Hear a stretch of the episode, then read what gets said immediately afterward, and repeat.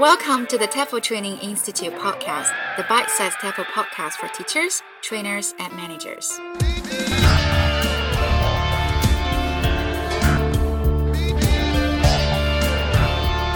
Hello, Ross. Hi, Tracy. You've been teaching English in China for more than 10 years, right? Yes. But I think there's one huge part of the English teaching industry in China that you know almost nothing about. What is this? it's test prep. Oh, I've never done that before. But that industry is worth 4 billion US dollars a year. Four billion. Yeah. Wow, that's a lot. So I'm going to play for you today three interviews that are all about test prep for IELTS. So I have Flora Wang, who currently works as a teacher training manager. I have Sydney Liu, who's a regional manager, also for a test prep school in Beijing. And I have our interview with Dave Weller, who uh, worked as an IELTS examiner for four years. Wow.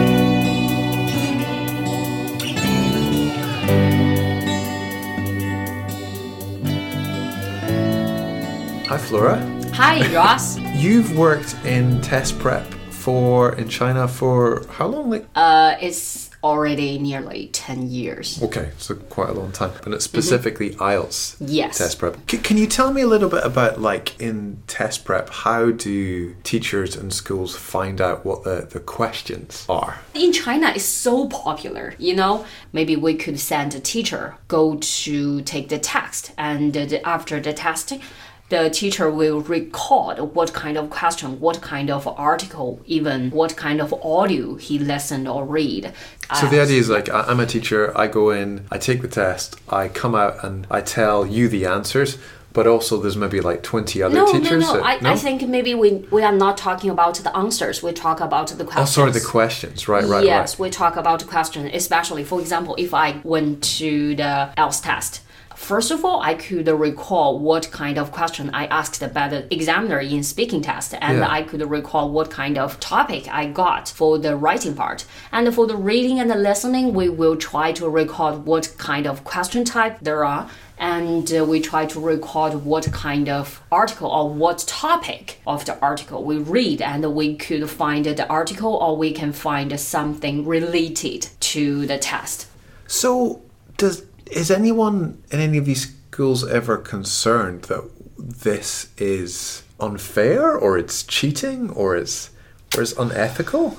Uh, I think it really depends. Yeah. really because okay for the cheating part i guess maybe it's talk about the aim the objective of the test if Yeah. we see the test as some kind of you know criteria about the language about the ability so maybe it's some kind of cheating because you are not only focused on the ability but for the teaching study or the test study, you need to learn. Just like in Chinese saying, we have something like this you need to know your army first. Then you mm. can know how to conquer them. So that's maybe why we started like this because we need to know the IELTS test very well. Then we could know what strategy we could have for this kind of test. So I think it really depends which aspect you see this kind of question. And then, can you tell us a bit more then about what then happens in the classroom? So obviously, the teachers have all this like data mm-hmm. about the types of questions that get asked in the exam. How do teachers then pass that on to the students to prepare them to do well in the test? I think since we got the data, we could know which question type is the, the most difficult one, that kind of things. So we can separate them. For example, if I got a student for, for her or his aim is only 5.5, so maybe I could choose some question type. All of this is what you must do right because it can help you get 5.5. But for the most or more difficult one, maybe some of the teachers will suggest that you can just pass that away because you ah. needn't, you know, spend your strength or spend your time on this because you cannot make it. And do, do you want to tell me a little bit about the sort of techniques maybe that the teachers use in the classes? Yes, yes, yes. It's totally different from all the general English class.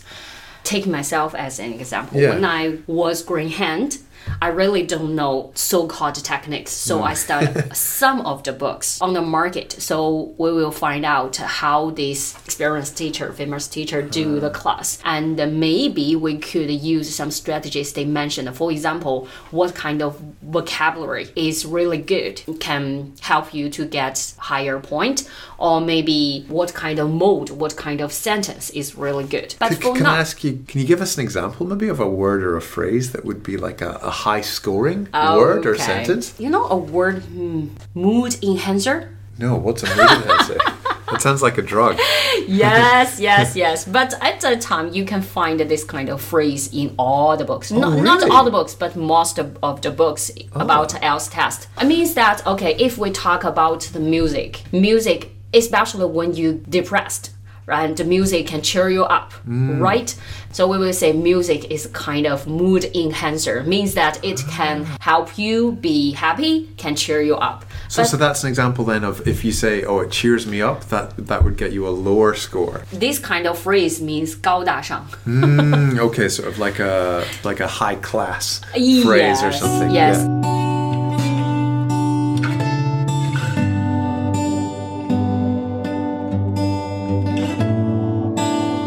Hi, Sydney. Hi, Joss. I was hoping you could talk a little bit about some of the little IELTS tricks or little hacks that teachers give students to help them get a better score. Yes, uh, taking speaking as an example. Yeah. Uh, usually the instructor will talking about how you are going to treat your examiner, like how you should uh, sit while waiting for the door open, how you should greet your examiner.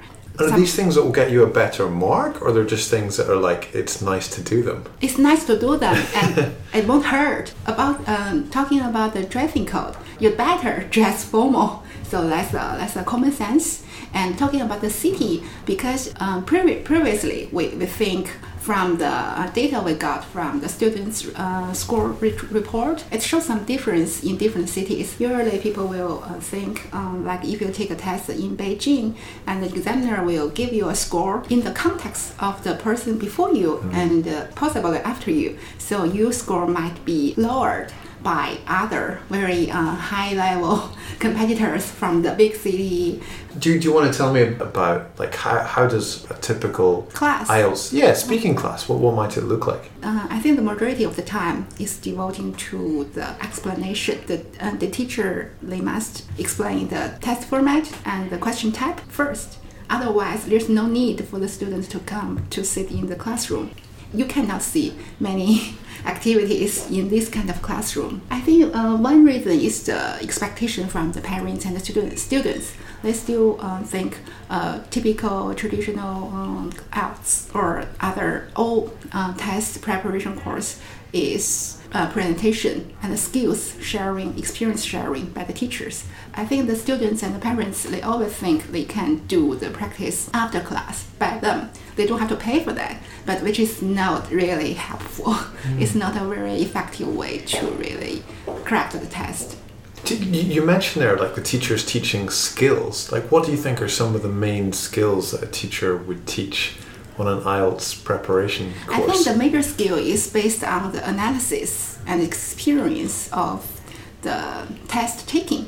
Like if the teachers already took the tests many times, they maybe the teacher can figure out there are some very shortcut or easy way to finish the whole question.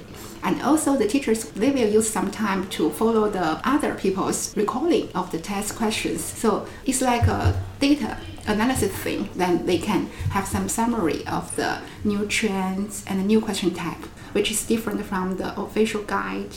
So that's the that's the teaching skills. Do, do you want to tell us a little bit about the idea of students remembering, like memorizing, uh, answers. yeah, memorizing a sample answer? For the lower level students, they have to start from memorizing some mm, sample answers in order to get their own answers in, in the near future. But for the higher level students, they don't have to start with a format or template. They can get some pattern, which is not a complete answer or complete sentence, just like something uh, in my view, still coma, something like this. So it depends on the, the, the levels of the students.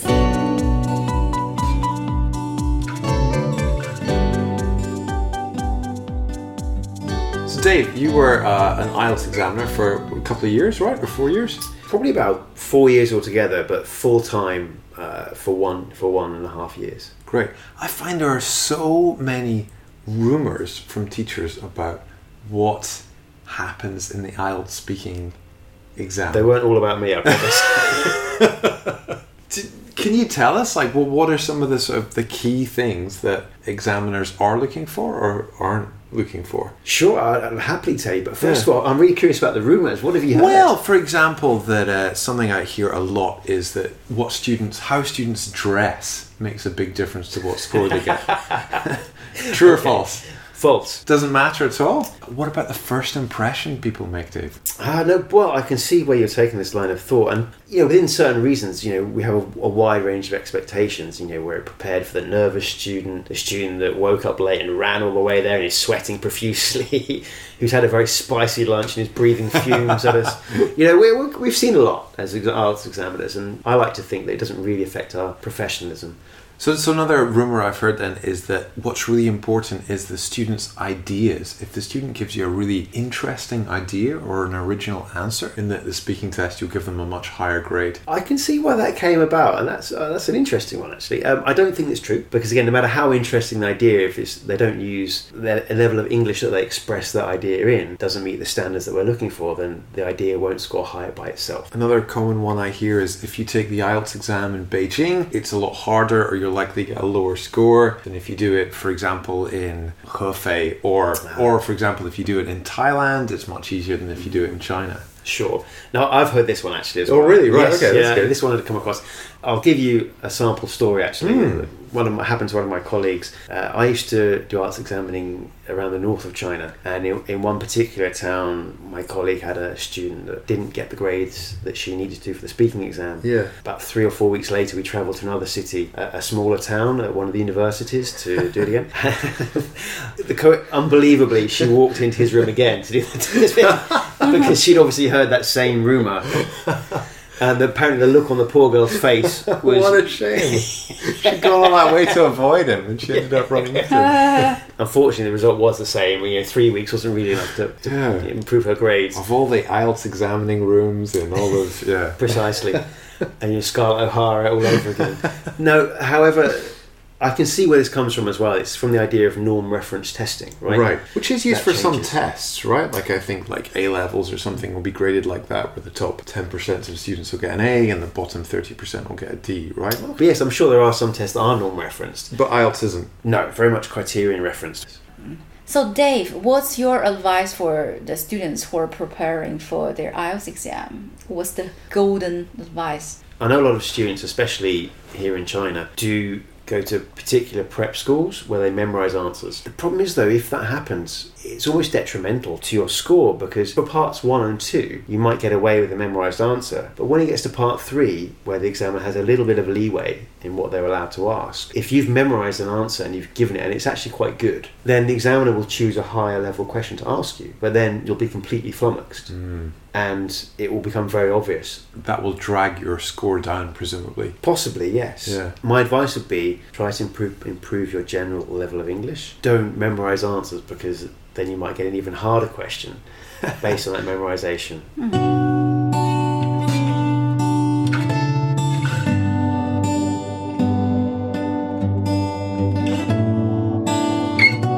Um, well, personally, I definitely believe there are some tricks. And for example, you have to uh, read the syllabus. Yeah. Right? It's like you are taking the. Driving test, right? You know, like Yeah, the yeah, yeah. maneuvers they expect from you. Yeah. So you Yeah. have to know what is being tested for sure. Yeah, but I I don't think memorize all the answers would help eventually because the reason why you are taking the exam, you want probably study abroad. So you're always going to face the issue using the language. I'm wondering if test prep schools do exactly the same way how we do in China. You mean in other countries? Yeah, yeah, yeah. Yeah, I don't know to be honest. I guess if you're listening and you teach IELTS in another country, then uh, yeah, leave us a comment. Let us know how you teach your students. Thanks for listening, everyone. Thank you. Bye. Bye. For more podcasts, videos, and blogs, visit our website www.tefltraininginstitute.com. If you've got a question or a topic you'd like us to discuss, leave us a comment. And if you want to keep up to date with our latest content, add us on WeChat at TEFL Training Institute. And if you enjoyed our podcast, please rate us on iTunes.